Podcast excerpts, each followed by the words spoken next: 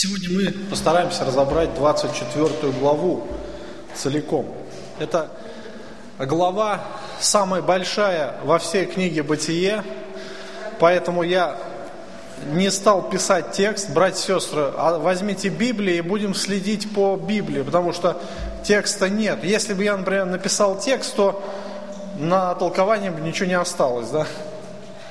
Вот, поэтому возьмите Библию будем следить. Итак, э, название, название главы, можно так сказать, о благословении на закате жизни. В прошлый раз мы с вами говорили, помните, о том, что два события, которые э, существуют в жизни человека, которые съезжаются все родственники, являются, наверное, одним из самых важных в жизни. Это смерть и брак. Помните, да? Смерть и брак. Господь готовил невесту для Исаака. А, настал момент, когда Авраам похоронил свою жену. После того, как Сара умерла, можно сказать, дом опустел. Исаак очень любил свою мать и долгое время не мог найти утешения. Авраам также уже, наверное, смирился с одиночеством, уже тоже приготовился к смерти. И единственное, что хотелось Аврааму, это э, чтобы Бог благословил его родного сына, любимого сына. Мы знаем, что к тому моменту Исаак уже было 40 лет, он еще не был женат, и Авраам хотел найти ему жену. И причем такая жена, которая бы, а, с которой было бы ему очень хорошо в жизни. Наверное, всякий родитель желает таких благословений своим детям. А, Писание говорит, что кто нашел добродетельную жену, помните, да? Что? Да, цена и выше жемчуга, тот получил благодать от Господа. То есть Бог благословляет таким образом человека. Э, есть даже пословица, да, такая поговорка. Я не знаю, кто-то сказал, что самое прекрасное, что есть у человека в жизни, это семья. Семья, да? И самое ужасное, что есть у человека в жизни, это семья. То есть а, жизнь человека, она связ, завязана вокруг его семьи. Какая семья, такая и жизнь. То есть не зависит от того, сколько у вас там денег будет. Не зависит от того, а, какое положение в обществе занимаете, там, если вла, а, власть имеющие или обычный работяга. Без разницы. Если в семье хаос, то и жизнь вся хаос. В душе хаос, понимаете? От себя человек никуда не убежит. И деньги его не утешат. На самом деле. И выбор спутника жизни, это, наверное, один из самых главных вопросов, который нужно решить человеку, к которому нужно очень серьезно подойти. То есть к этому вопросу нельзя подойти спустя рукава знаете, так играючи. Сегодня наше общество, оно так э, играючи подходит к этому вопросу. Ну, давайте поживем. Нормально. Ну, не подойдет, разбежимся. Не понравится. Ну, какие проблемы-то? И потом начинают плюхаться. Плюх там, плюх здесь. И человек несчастный по жизни так и идет. Нет радости, одни разочарования кругом. Спрашиваешь, ты счастливый? Буквально недавно у меня есть одна родственница, молодая, моя племянница, троюродная. Сколько, 20, еще 25, наверное, нет. 23 или 4 года. Спрашиваю, ты счастливый хоть? Взгляд отвела и говорит, разве бывает счастье? Я не верю, говорит, что есть любовь. Все это ерунда, говорит. Почему? А потому что живет, как ей э, думала, что все так легко будет по жизни, все так хорошо, а не получается. И уже с молоду человек чувствует себя несчастным. И Об этом можно много рассуждать, но вот эта глава, она является классическим примером, примером того, как нужно искать себе спутника жизни. И, конечно же, ключевая идея этого фрагмента, мы не будем забывать, что а, Бог благословил Авраама всем. Кстати, вот эта фраза, она встречается а, в нашем тексте. Посмотрите первый стих. Авраам был стар в летах преклонных, Господь благословил Авраама всем. То есть это ключевая идея всего э, фрагмента повествования об Аврааме. То есть это ключевая идея. Господь благословил Авраама всем. И, конечно же, а, одно из величайших благословений Авраама, это, конечно же, то, что Бог усмотрел спутницу жизни для, для его а, любимого сына. А Господь позаботился об этом, и мы с вами в прошлый раз отмечали, что Бог уже усмотрел еще прежде создания мира, да, и он ее воспитывал. И Писание в 20, конец 22 главы, там говорится о том, что... Ревека, да что такое, не могу. У меня в, или в ушах звенит у меня, или что?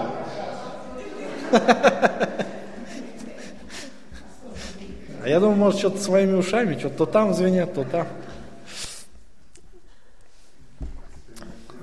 Так, на чем мы остановились? Ага, Ревекку Господь воспитывал. То есть он готовил спутницу для своего праведника, да, а, для избранного сосуда, так сказать. Итак, прочитаем с первого стиха. Авраам был уже старый в летах преклонных. Господь благословил Авраама всем. И сказал Авраам своему рабу, старшему в доме его, управляющему всем, что у него было, Положи руку твою под стегно мое и клянись мне Господом, Богом неба и Богом земли, что ты не возьмешь сыну моему э, жены из дочерей Хананеев, среди которых я живу, но пойдешь в землю мою, на родину мою, и возьмешь жену мою, сыну а, моему Исааку. Раб сказал ему, может быть, не захочет женщина идти со мною в эту землю? Должен ли я возвратить сына твоего в землю, из которой ты вышел?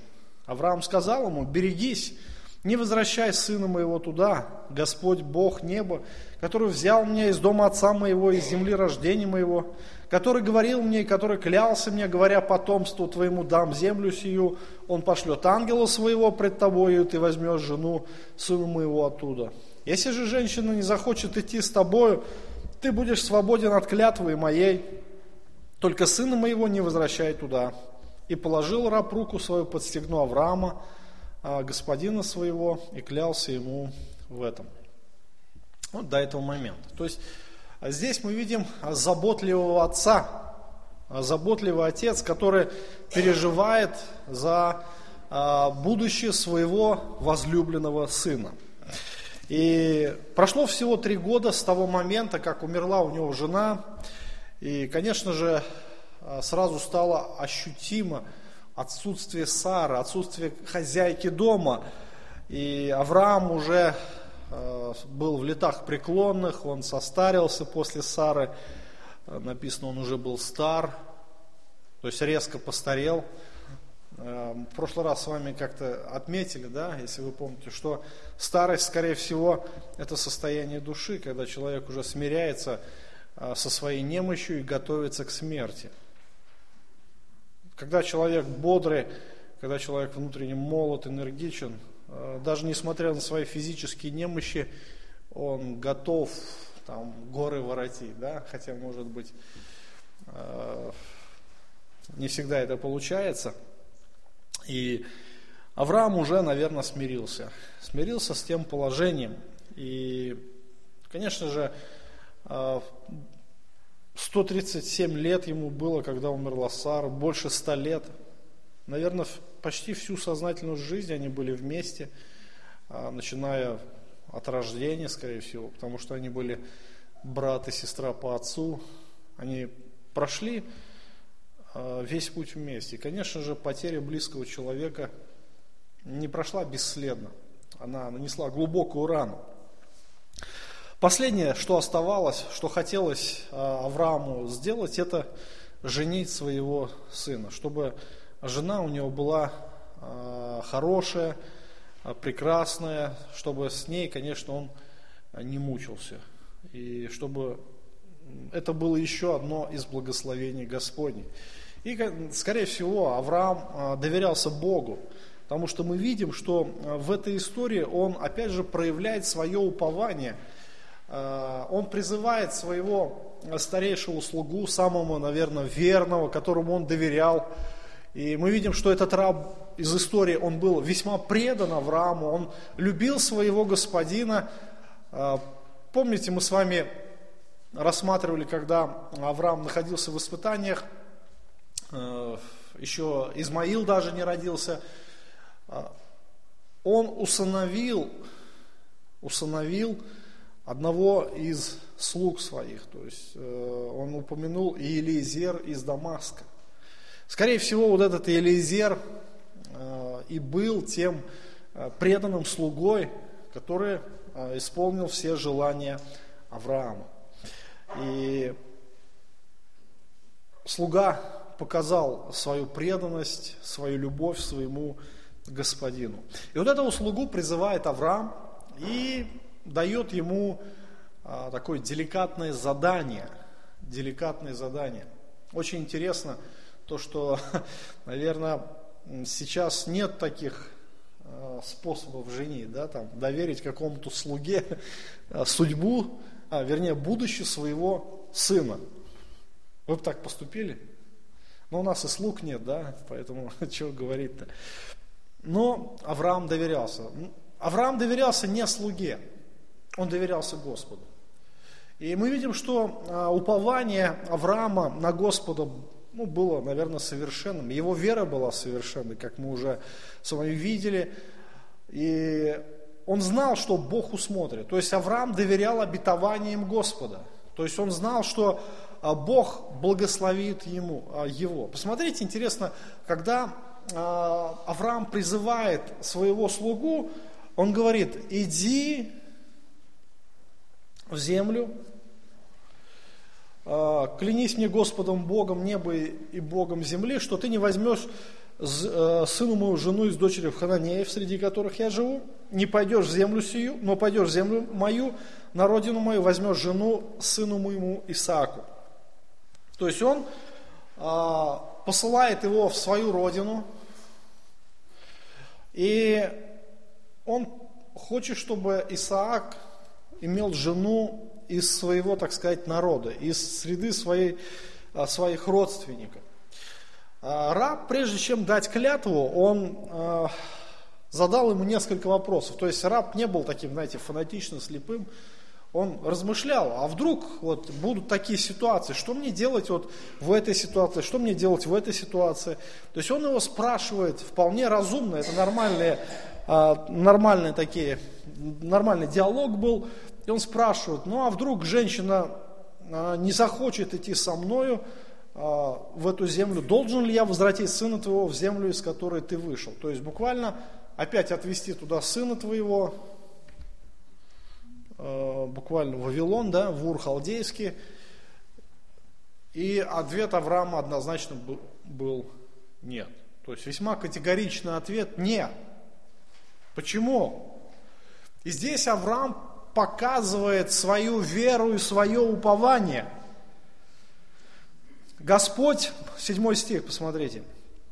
«А, Господь Бог неба, который взял меня из дома отца моего, из земли рождения моего, который говорил мне, и который клялся мне, говоря, потомство твоему дам эту землю, Он пошлет ангела своего пред тобой, и ты возьмешь жену сыну моему оттуда – Смотрите, он вначале ссылается на обетование. Он знает, что Бог намерен дать Исааку потомков. Помните, когда он положил сына своего на жертвенник, чем он руководствовался? Обетованием, да, верой в обетование. Он уже занес меч, не буду, он уже занес меч, готов уже был принести своего сына в жертву. Почему он так поступал? Мы уже говорили, что он, у него была вера в обетование Божие, что Исаак должен стать родоначальником народа, да? То есть от Исаака произойдет большое потомство, многие народы произойдут, цари. И в тот момент у Исаака не было жены, не было потомков, но а, Авраам верил в обетование, и он знал, что Бог совершит, исполнит а, то, что обещал. И вот настал другой момент, вот настал, а, настала ситуация, когда Исааку нужно было искать жену, чем руководствовался Авраам? Тем же самым. Тем же самым обетованием, что, посмотрите внимательно, он взял меня из дома, да, и дальше он говорит, потомству твоему дам землю сию, потомству. То есть у Исаака обязательно будет жена. Вот хочешь ты или не хочешь, жена у него будет. Без жены как дети будут? Сегодня он, правда, конечно, народ совсем с ума сходит. Э, однополые браки, говорит.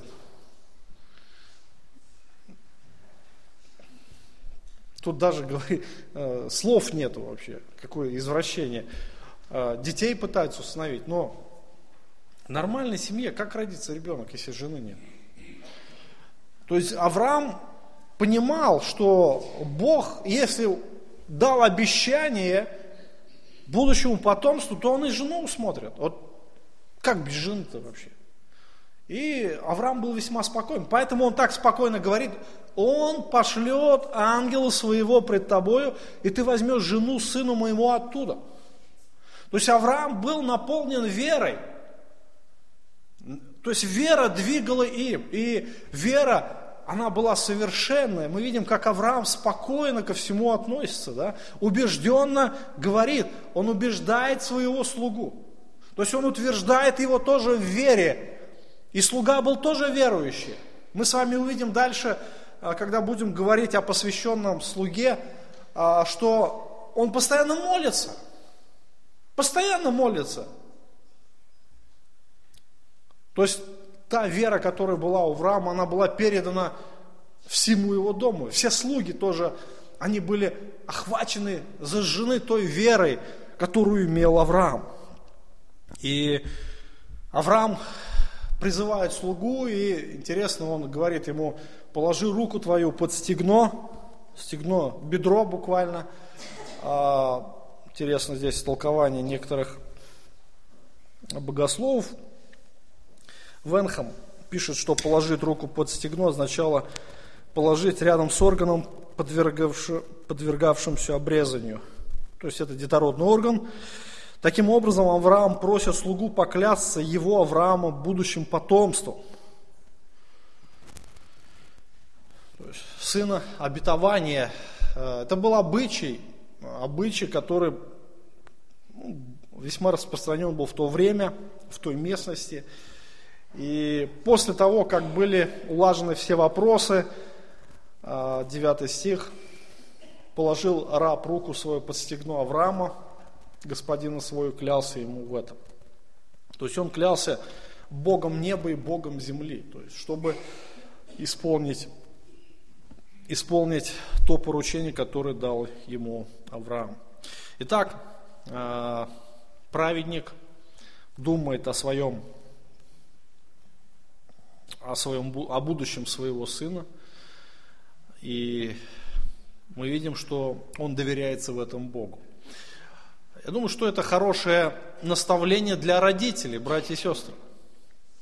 Если у вас есть дети, то э, как вы относитесь к будущему ваших детей?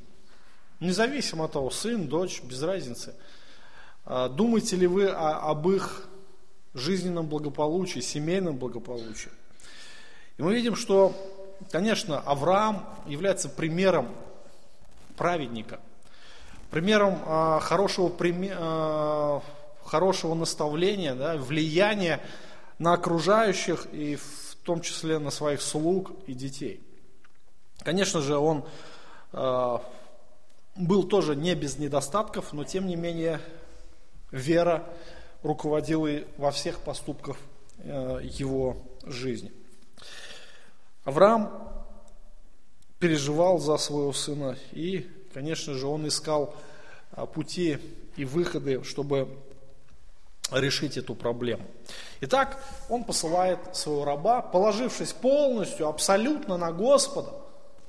То есть он понимал, что Господь решает эту проблему. Вспомните Едемский сад. Помните Едемский сад? Тоже хорошее такое утверждение. А Бог сотворил Адам. И вот дает ему поручение, Адам, давай имена животным. И вот Адам дает имена. И что-то нехорошо, да? Вот все было хорошо, хорошо, хорошо, хорошо. И первый раз что-то нехорошо стало. А что нехорошо-то?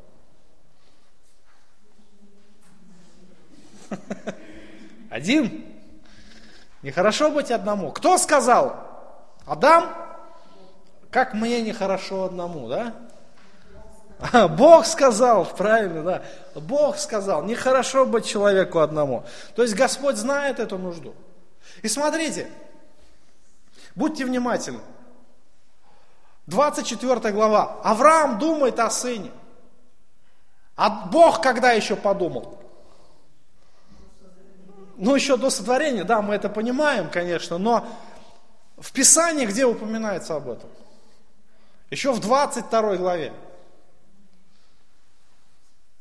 За много лет до этого уже Бог решал эту проблему.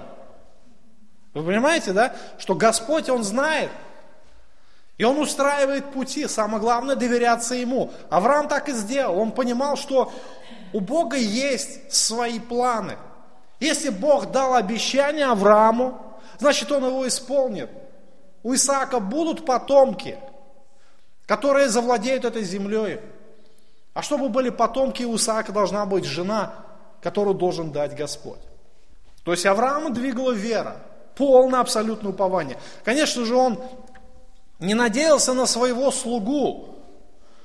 Если надеяться на человека, то что Писание говорит? Проклят будешь. Если бы Авраам надеялся на слугу, то, конечно бы, слуга бы привел ему невесту. Всю жизнь бы потом проклинал. И смотрите, что еще интересно.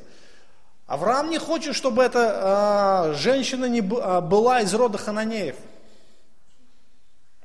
Он не хочет, чтобы она была хананеянкой. То есть хананеи вели развратный образ жизни. Их религия к этому побуждала. То есть их вера. И, конечно же, Авраам понимал, что а, чем, а, вернее, какие последствия будут от того выбора. Вспомните Лота. Лот женился на садомлянке. Что произошло после? Он все потерял. И причем еще с позором а, поставил себе клеймо на всю вечность. Позорное клеймо. Мы с вами говорили о Лоте. Вот его выбор был какой, да? Женился. А Бога-то не спросил, хотя мучился в душе своей праведной, видя дела беззаконные, слыша, и причем, скорее всего, в семье у него тоже это процветало. Результат, результат страшный. Э, не хочется даже возвращаться к Лоту. И Авраам, конечно же, э, все это видел, он, у него была практика уже с Лотом, и, конечно же, он не хотел свое будущее ну, решать таким образом, будущее своего сына. И он уповает полностью на Бога. Я думаю, что это ключевая идея вот этого фрагмента э, о заботливом отце. Отец, который имеет упование на Бога в вопросе выбора спутника жизни. Следующее. Посвященный раб.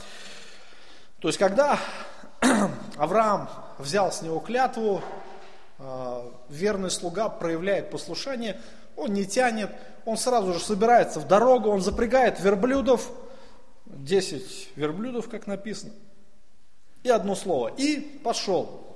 Сколько он был в пути, мы не знаем, но э, мы читаем дальше, что э,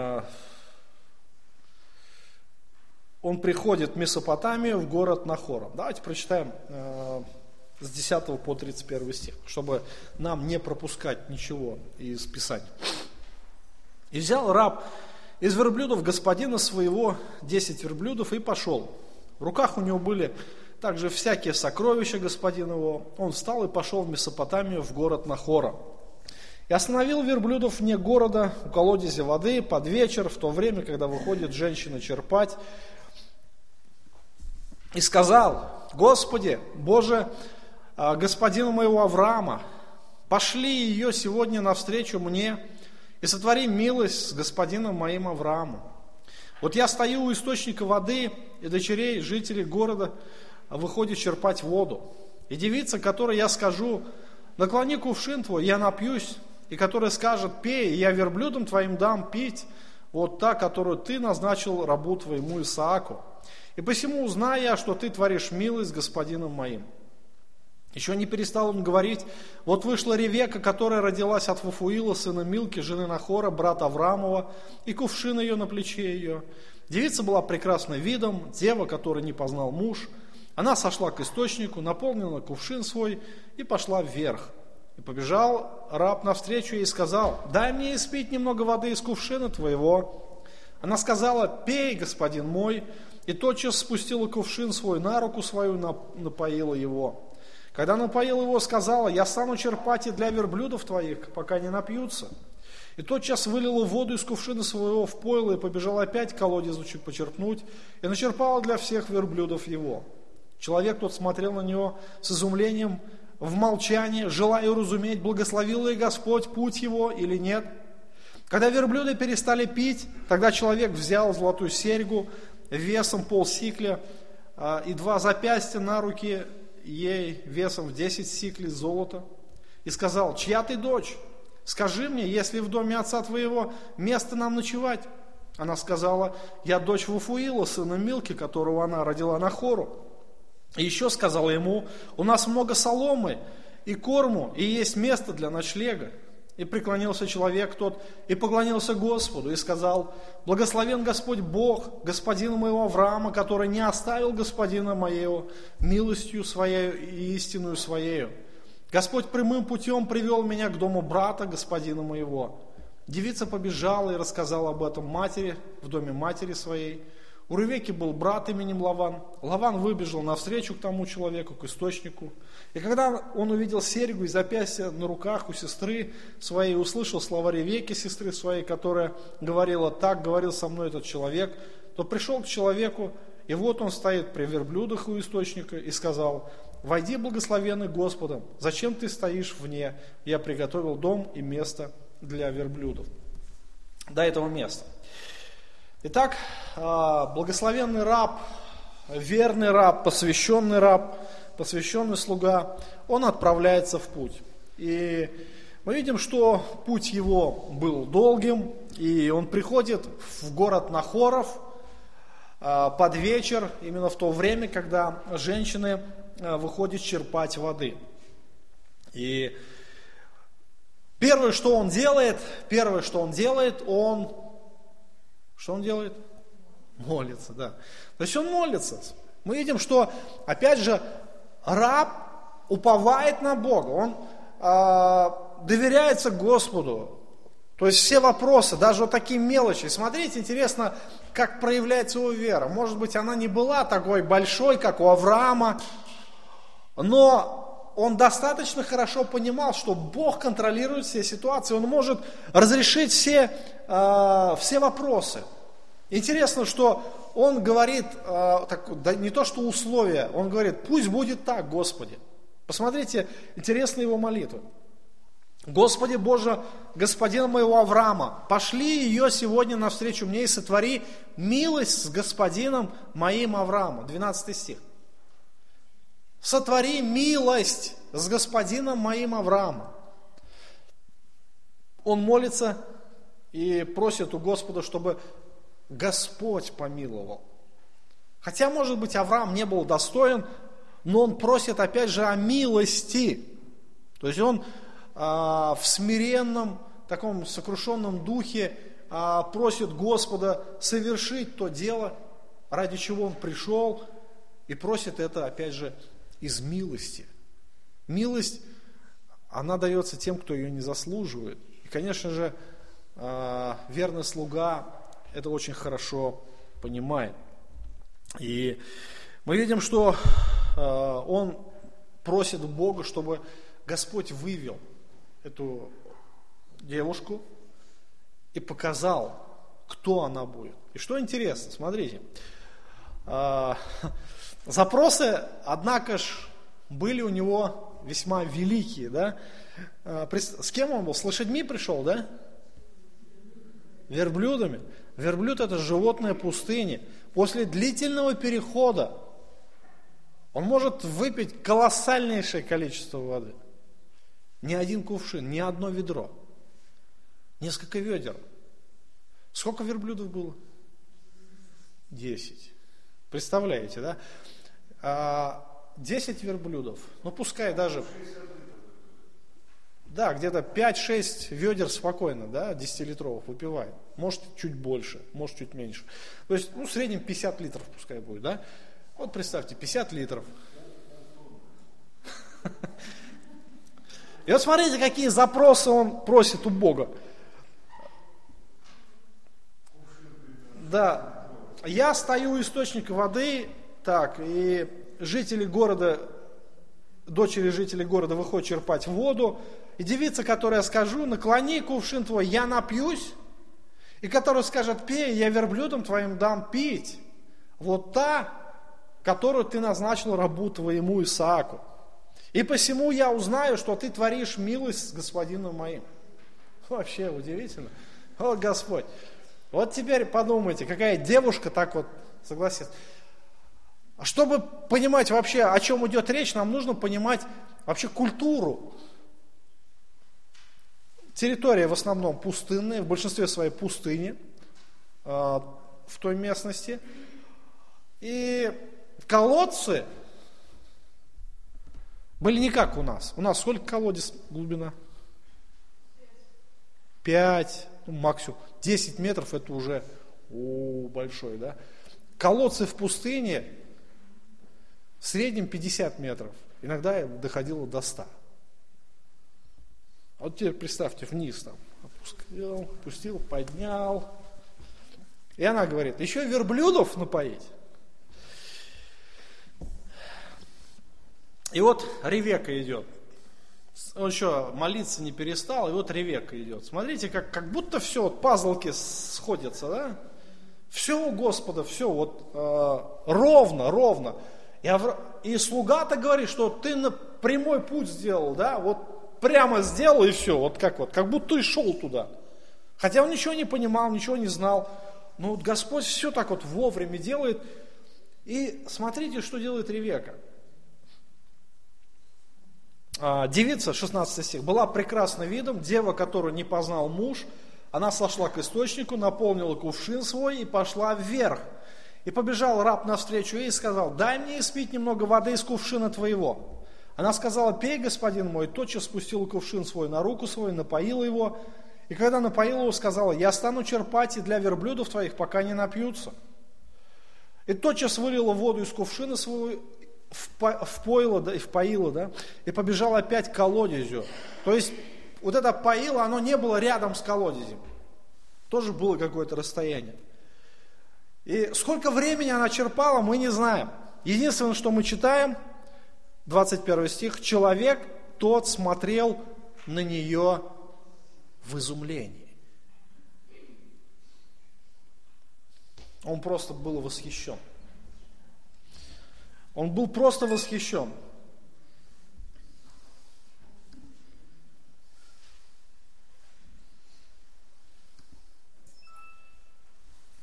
И он смотрел молча, она все бегала, она черпала, таскала воду, а верблюды пили, пили, пили. И она опять бегала, а он смотрел –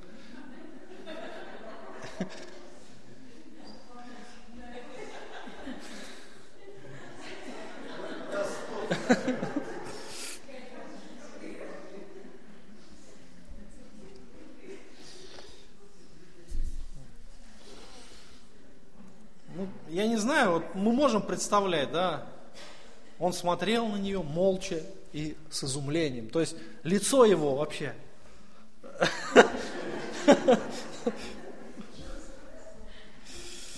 Да.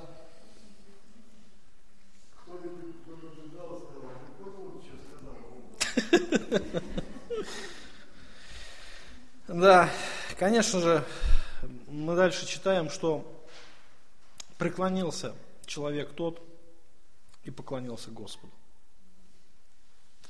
Опять же, мы видим абсолютное упование, и что Бог на самом деле устраивает эти пути. Он готовил невесту. А что интересно, сегодня как совершаются браки? Пришел, увидел, победил, да? Или пришла, увидела и победила. Там. Дальше мы будем интересно видеть другую ситуацию. Рахиль. Вот та на самом деле увидела и победила. Только потом она была несчастной женщиной. Но здесь Исаак даже не видел. Он доверял Богу. Адам тоже не видел. Адам вообще спал. Увидел, ахнул.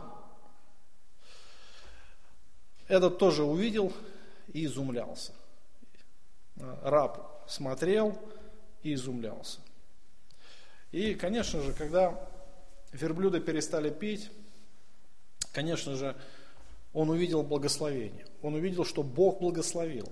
И первое, что он делает, он молится опять. То есть настолько он, это вошло в его сознание, что это не просто так, это не просто совпадение. Некоторые говорят, ну, наверное, совпадение, я молился, и вдруг раз так произошло. Но у Бога нет совпадений. Господь благословляет, если то все, все в порядке, все на своем месте. И, конечно же, он молится, и он благодарит. Благословен Господь Бог господина Авраама, который не оставил господина моего милостью своей истинную своею. Господь прямым путем привел меня к дому брата господина моего. Прямой путь. Все. Бог благословил. Здесь, интересно, э, можем сделать наблюдение в конспектах ваших. Э, качество прекрасной невесты. Это, я думаю, что на заметку родителям, у кого дочери есть, какие нужно воспитывать качества. Э, во-первых, она не должна быть из язычниц чтобы она не отвратила сердце мужа от истинного Бога и не вела его в идолопоклонство. Семья Нахора, а, как и Авраам, она была верующей семьей, они почитали Яхве. То есть, а, если внимательно читать а, повествование, то мы можем увидеть, что, например, Лаван выбежал. Посмотрите, Лаван, когда выбежал,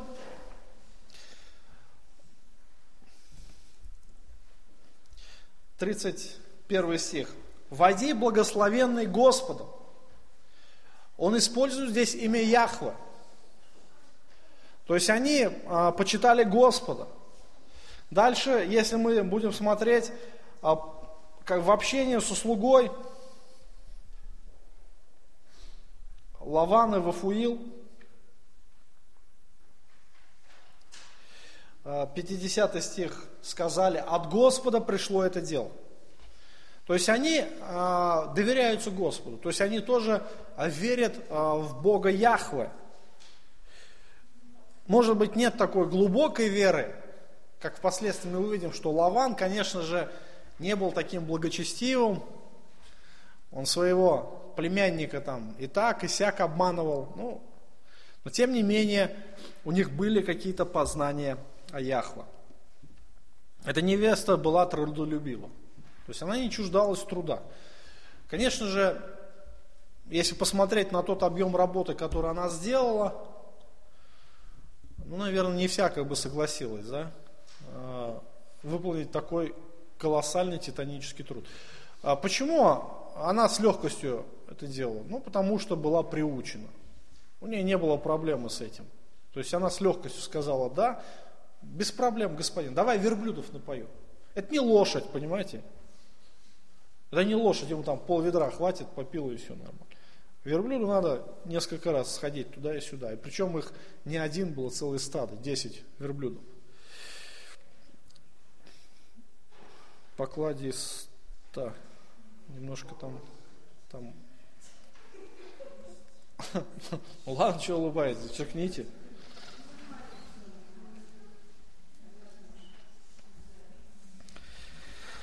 Энергично не ленивая, буквально можно сказать не ленивая, да.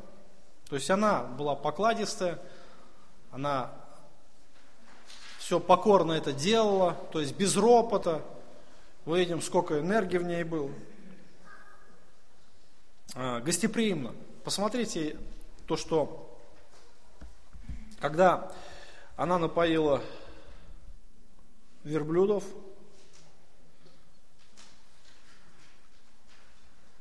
Она сказала, 24 стих, а, 23.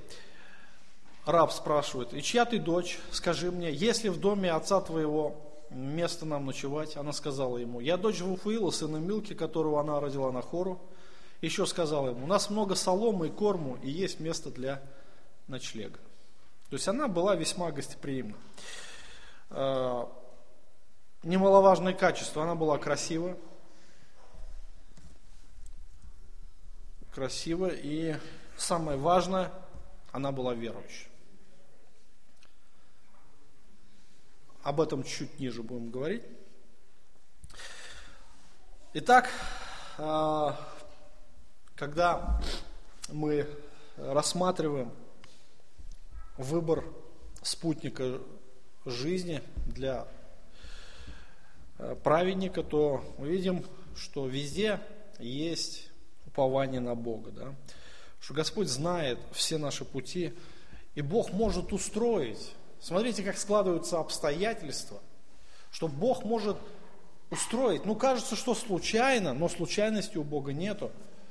И Соломон говорит, что есть там, три, чего непонятно мне, да? Помните, да? Три. Чего там три?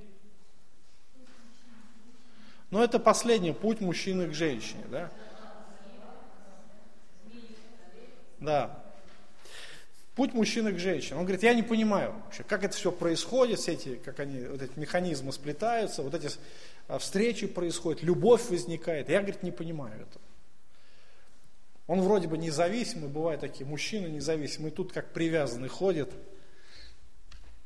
за женщиной. Говорит, почему так? Ну, не знаем. Тайна, тайна. И Господь, конечно же, знает, э, как это все совершить. У Авраама была вот такая ситуация. И, конечно же, э, он доверился Богу. И будем помнить, что Бог никогда не ошибается. Если мы доверяем этот вопрос Господу, я повторяю, что это самый, наверное, важный вопрос, один из самых важных вопросов нашей жизни, в котором нельзя ошибаться. Нельзя ошибаться. Один раз ошибешься на всю жизнь. Нельзя в этом вопросе ошибаться. А мы помним, что Бог никогда не ошибается. Бог никогда не ошибается. Если мы доверяемся Ему, то Он устроит наши пути. И дальше э, ситуация развивается следующим образом. Уже повествование о доверяющей невесте. Я так это назвал. То есть четыре личности, да, заботливый отец, посвященный слуга или раб, теперь доверяющий невеста. И когда а, слуга Авраам вошел в дом, с 32 стиха прочитаем, и вошел человек, Лаван расседал верблюдов, дал соломы, корму верблюду, и воды умыть ноги ему, и людям, которые были с ним. И предложена была ему пища, и он сказал, не стану есть, доколе не скажу дело моего. И сказали, говори. Он сказал, я раб Авраамов. Господь весьма благословил господина моего, и я сделался великим. И он сделался великим, и он дал ему овец и волов, серебро и золото, рабов, рабынь, верблюдов и ослов. Сара, жена господина моего, уже состарившись, родила господину моего сына, которому он отдал все, что у него. И взял с меня клятву господин мой, сказав, не бери а, жены сыну моего из дочерей Хананеев, в земле которых я живу, а пойди в дом отца моего и к родственникам моим, и возьмешь жену сыну моему. Я сказал господину моему, может быть, не пойдет женщина со мною. Он сказал мне, Господь, перед лицом которого я хожу, Он пошлет ангела своего и благоустроит путь твой, и возьмешь жену сыну моему из родных моих и из дома отца моего. Когда ты будешь а, тогда ты будешь свободен от клятвы моей, когда сходишь к родственникам моим, если они не дадут тебе, то будешь свободен от клятвы моей. Я и пришел я ныне к источнику и сказал, Господи Боже, Господина от моего Авраама, если Ты благоустроишь путь, который я совершаю, и вот я стою у источника воды, и девица, которая выйдет почерпать, и которой я скажу, дай мне испить немного из кувшина моего, и которая скажет мне, и ты пей, верблюдом твоим я начерпаю. Вот жена, которую господин назначил сыну господину моего. Еще не перестал я говорить в уме моем, и вот вышла Ревека, и кувшин ее на плече ее, и сошла к источнику, и почерпнула. И я сказал ей, напой меня. Она тотчас спустила себя кувшин свой и сказала, пей, и верблюдов твоих я напою. И я пил, и верблюдов она напоила. Я спросил ее а, и сказал, чья ты дочь? Она сказала, дочь Вуфуила, сына Нахорова, которая родила ему Милка. И дал я ей Сергия и запястье на руки ее. И преклонился я и поклонился Господу, благословил Господа, Бога, господина моего Авраама, который прямым путем привел меня, чтобы взять дочь брата господина моего за сына его. И ныне скажите мне, намерены ли вы оказать милость и правду господину моему или нет? Скажите мне, и я обращусь направо или налево. И отвечал Лаван и Вафуил и сказали, от Господа пришло это дело. А мы не можем сказать тебе вопреки ни худого, ни доброго. Вот Ревека пред тобою, возьми ее и пойди, пусть она а, будет женою сыну господина твоего, как сказал Господь. Когда раб Авраам услышал слова их, то поклонился Господу до земли. И вынул раб серебряные вещи, золотые вещи, одежды и дал Ревеке. Также и брату ее, и матери ее дал а, богатые подарки. Ели, пили а, он и люди, бывшие с ним, и переночевали. Когда же встали поутру, то сказал он, отпустите меня господину моему. Но брат ее и мать ее сказали, пусть побудет с нами девица дней хотя бы десять, потом пойдешь. Он сказал им, не удерживайте меня, ибо Господь благоустроил путь мой, отпустите меня, я пойду господину моему. Они сказали, призовем девицу и спросим, что она скажет. И призвали Ревеку и сказали ей, пойдешь ли с этим человеком? Она сказала, пойду. И отпустили Ревеку, сестру свою, кормилицу ее, и раба Аврааму, и людей его. И благословили Ревеку и сказали ей, сестра наша, да родятся от тебя тысячи родов, да владеет потомством твое, жили, э, твое жилищами врагов твоих. И стала Ревека и служанки ее, и сели на верблюдов, поехали за тем человеком. И раб взял Ревеку и пошел до этого места. Итак, раб входит в жилище Лавану.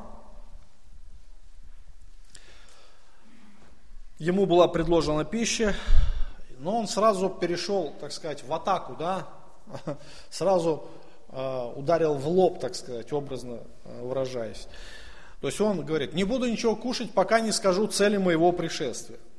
И он начал свой рассказ, то есть подробности, все от начала, правдиво, не лукавя все рассказал, как было, и как он молился Господу, как Господь благословил его, как Ревека в точности все исполнила, а, о чем он просил в молитве.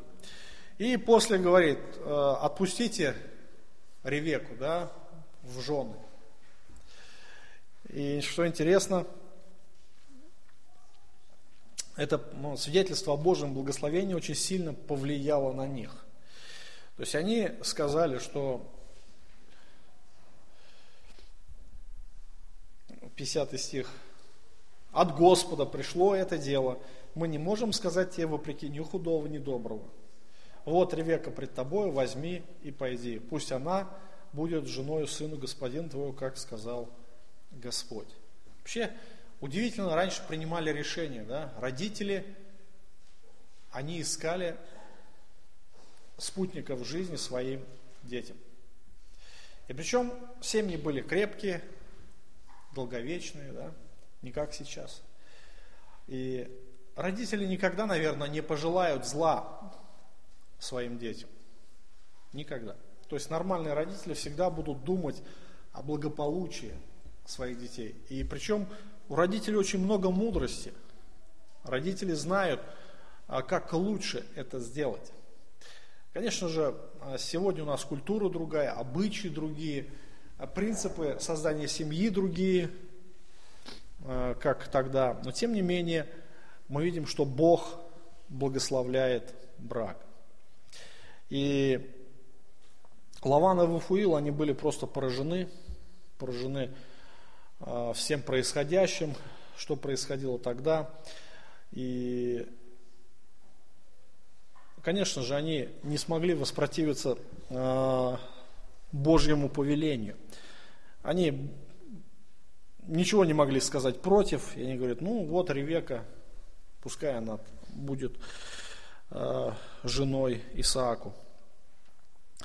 И чтобы приготовить ее, требовалось ну, 10 дней, наверное, да, как они хотели. Они хотели проводить ее э, очень достойно, но раб Авраамов, встав рано утром, говорит, отпустите. Давайте мы не будем ждать. И, конечно же, э, это не понравилось родственникам, особенно матери. Э, для матери всегда будет тяжелое расставание. Они, мать, наверное, понимала, что больше она не увидит свою дочь. То есть она уходит в другую страну, и, конечно, она хотела с ней проститься. Далее мы видим, что они дали Ревеке свободную волю, как она захочет. И она сказала, я поеду с ними. Ее собрали в путь поспешно и отправили. Интересно, 58 стих. 58 стих. Призвали Ревеку, сказали ей, пойдешь ли с этим человеком? Она сказала, пойду.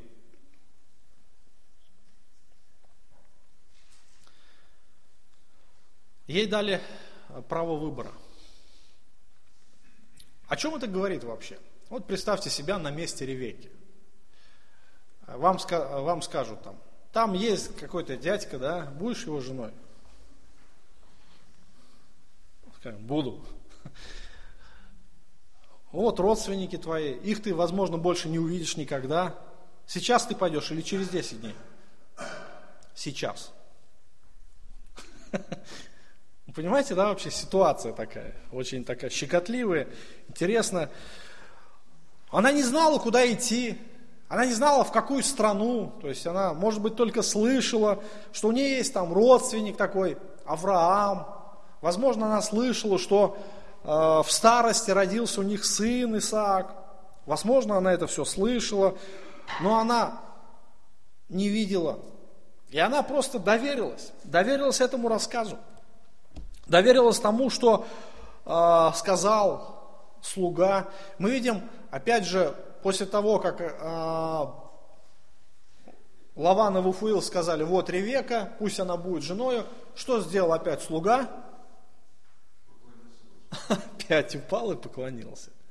То есть мы видим, что он постоянно молится, он постоянно взывает Господу, он благодарит Господа за то, что он благословляет. Это настоящий верующий человек, а, имеющий страх Господень. Мы видим, что нет ни грани а, тени лукавства да, у него, никакого. То есть он настолько открыт, он во всех деталях все это описал. Это тоже вера, это искренность, а, в нем нет лукавства. И, конечно же, это произвело особое впечатление как на Лавана, Вафуила, так и на саму Ревеку. И Ревека, конечно же, она была верующим человеком. То есть та вера, которая была в доме Авраама, она а, распространялась на весь его дом, даже на слуг. То же самое, та вера, которая была в доме Лавана, может быть не такая совершенная, но тем не менее, она тоже а, была и во всех домочадцах. Ревека не была исключением. И то свидетельство о Господе, конечно же, повлияло на нее. И она согласилась пойти туда, куда не знает, идет, да? Не знаю, куда идет. Как и Авраам, Бог сказал, иди, пошел. Ревеке сказали, пойдем, пошла, да? То же самое действие. И Ревека поверила тому, что посланник Яхвы сказал ей от имени Господа. То есть это произвело на нее определенное действие. И, конечно же, э, мы можем сказать, что она имела веру. Она имела тот образ жизни, который произвела в ней веру. А, она отличалась от тех хананеянок, да? Отличалась, потому что их вера была разной. А, мораль была разная. Совершенно а, чуждая мораль хананейская была для Авраама и также для дома Нахора. Она имеет веру. И это самое главное качество для будущей жены Исаака. Помните наставление апостола Павла в послании к Коринфянам? Он говорит, кто хочет там жениться, да, пусть женится, там берет жену, или там выходит замуж, там про женщину говорится. За кого? За кого хочет, да? Но только в Господе. Одно условие, только в Господе, все. Других условий нет, пожалуйста. Женись на ком хочешь, только в Господе. Слуга Авраама, он не пренебрегает принятыми формальностями, в частности, обычаями обручения. То есть это а, эти формальности, которые он сделал, сделали брак законом в глазах людей. Это не просто Бог благословил, но что, чтобы еще люди признали этот брак. Главное, мы должны помнить о том, что э, главная идея этого повествования – Бог благословил Авраама всем. И Бог благословил Авраама на закате жизни тем, что он устроил будущее, да, или устроил брак, семейную жизнь для своего возлюбленного сына. Итак, последнее, последние несколько стихов. Жених который получил утешение. Несколько стихов 62 стиха. Исаак пришел из бер лахай раи ибо жил он в земле полуденной. При наступлении вечером Исаак вышел в поле поразмыслить, а, возвел очи свои и увидел, вот идут верблюды.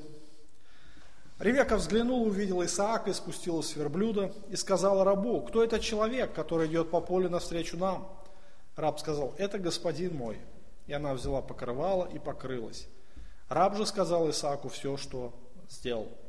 И вел ее Исаак в шатер Сары, матери своей, и взял Ревеку, она сделалась ему женою, и он возлюбил ее, и утешился Исаак в печали по матери своей.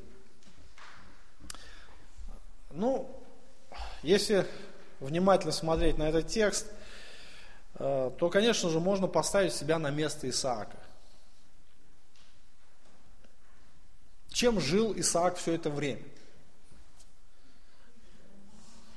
Ожидая, да? Ожидал там, кого же ему приведут? Кого же ему приведут? А, наверное, он представлял образ своей будущей жены – и думал, какая она будет красивая или, или не очень. А у него было вот это трепетное предвкушение предстоящей встречи. Он ждал. Он даже не видел свою жену, вернее, невесту. Он не видел. И Ревека тоже не видел. Они просто доверились и, и э, шли волею судьбы, так сказать, доверившись Господу. И Авраам, ой, извиняюсь, Исаак э, жил тогда в Бер Лахай Раи. Помните это место? Что это за место? Вспоминайте.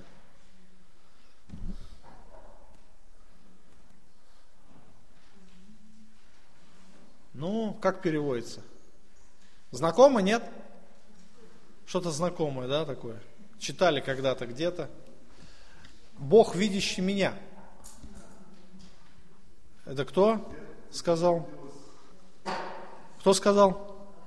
Агарь. Агарь. А, похоже, что Исаак к тому моменту уже отделился от Авраама, и вечером Исаак вышел поразмыслить. Ну, Интересно поразмыслить, о чем. И, конечно же, он а, ожидал, он вышел в ожидании, когда же настанет этот момент, когда же все это произойдет, когда я увижу свою невесту.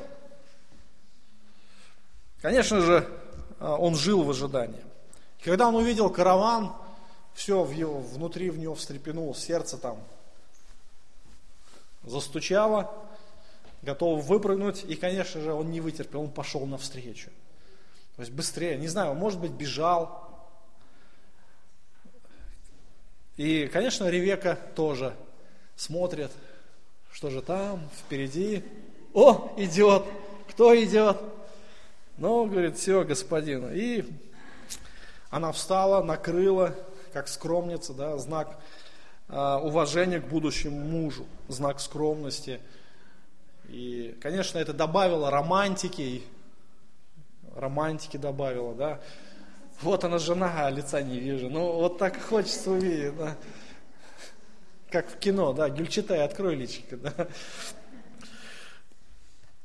И Исаак, Исаак э, имел влияние одной женщины очень сильное, то есть та, которая повлияла на его жизнь, это его мать Сара. И когда Сара не стала, то, конечно же, а, как и Авраам, наверное, Исаак пребывал в печали, а, никто не мог его утешить а, в таком переживании. И мы видим, что Ревека стала той женщиной, которая заменила ему мать, которая утешила его. И он а, ввел в шатер матери своей. То есть фактически он опять же указал, оказал ей уважение. И она заняла то место, место матери. После приготовлений, здесь ничего об этом не говорится, все это буквально в нескольких словах, очень скупо. Но тем не менее, после некоторых приготовлений они сделали свадьбу, и она сделалась ему женою. Посмотрите дальше. И он возлюбил ее. И утешился Исаак по матери своей. Бог благословил Авраама.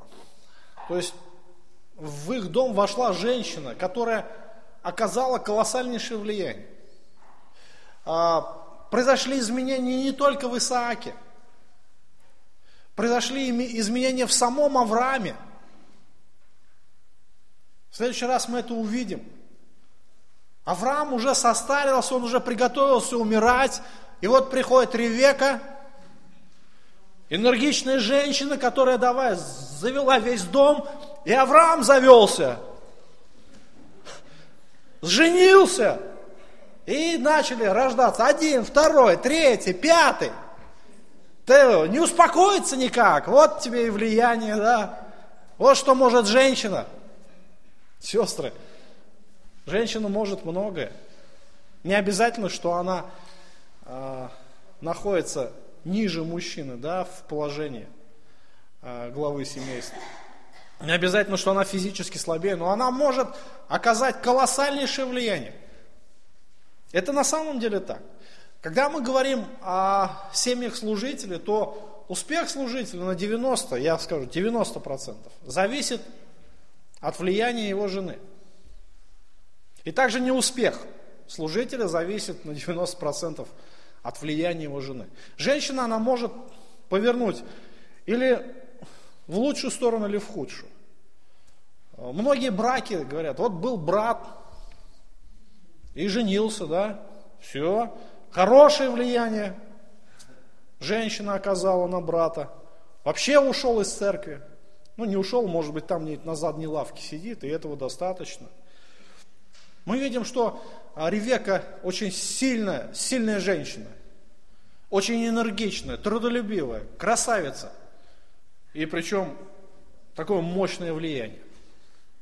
Конечно, Исаак э, был похож на своего отца. Он вырос под влиянием тоже сильной женщины, очень сильной. Мы с вами изучали жизнь Авраама очень досконально. Скоро мы закончим. На следующий раз, если Бог нам позволит, мы закончим изучать жизнь Авраама. Это благословенная жизнь, жизнь взлетов и падений, но Авраам был человек веры. Это его возвысило. С другой стороны, он был человек. И этот человек тоже находился под влиянием сильной женщины. Мы видим, эта сильная женщина иногда как гайки могла закрутить, так ведь, да? Никто не мог открутить, даже сам Бог не мог открутить. Как закрутила, Бог говорит, Авраам, все, ладно, ничего не надо, делай, как она говорит, не надо ничего, делай, как она говорит, все. Он за голову схватился, что делать? Делай, как она говорит. Сам Бог сказал. Вот что значит женщина. И здесь тоже мы видим. Но, что интересно, пройдет время, и эта женщина тоже закрутит гайки. Закрутит гайки, и так закрутит, никто не открутит. Сама себе накрутит потом сделает себе хорошую старость. Это тоже в этом должна быть мудрость. Должно быть осознание правильного своего положения. Кто я и кто мой муж. Когда вот это положение, местоположение меняется, потом страшные тоже последствия. Мы об этом тоже будем говорить. Что может сильная женщина? Ну дай Господь, чтобы наши женщины, они были как Ревека в молодости. Не как в старости, а в молодости.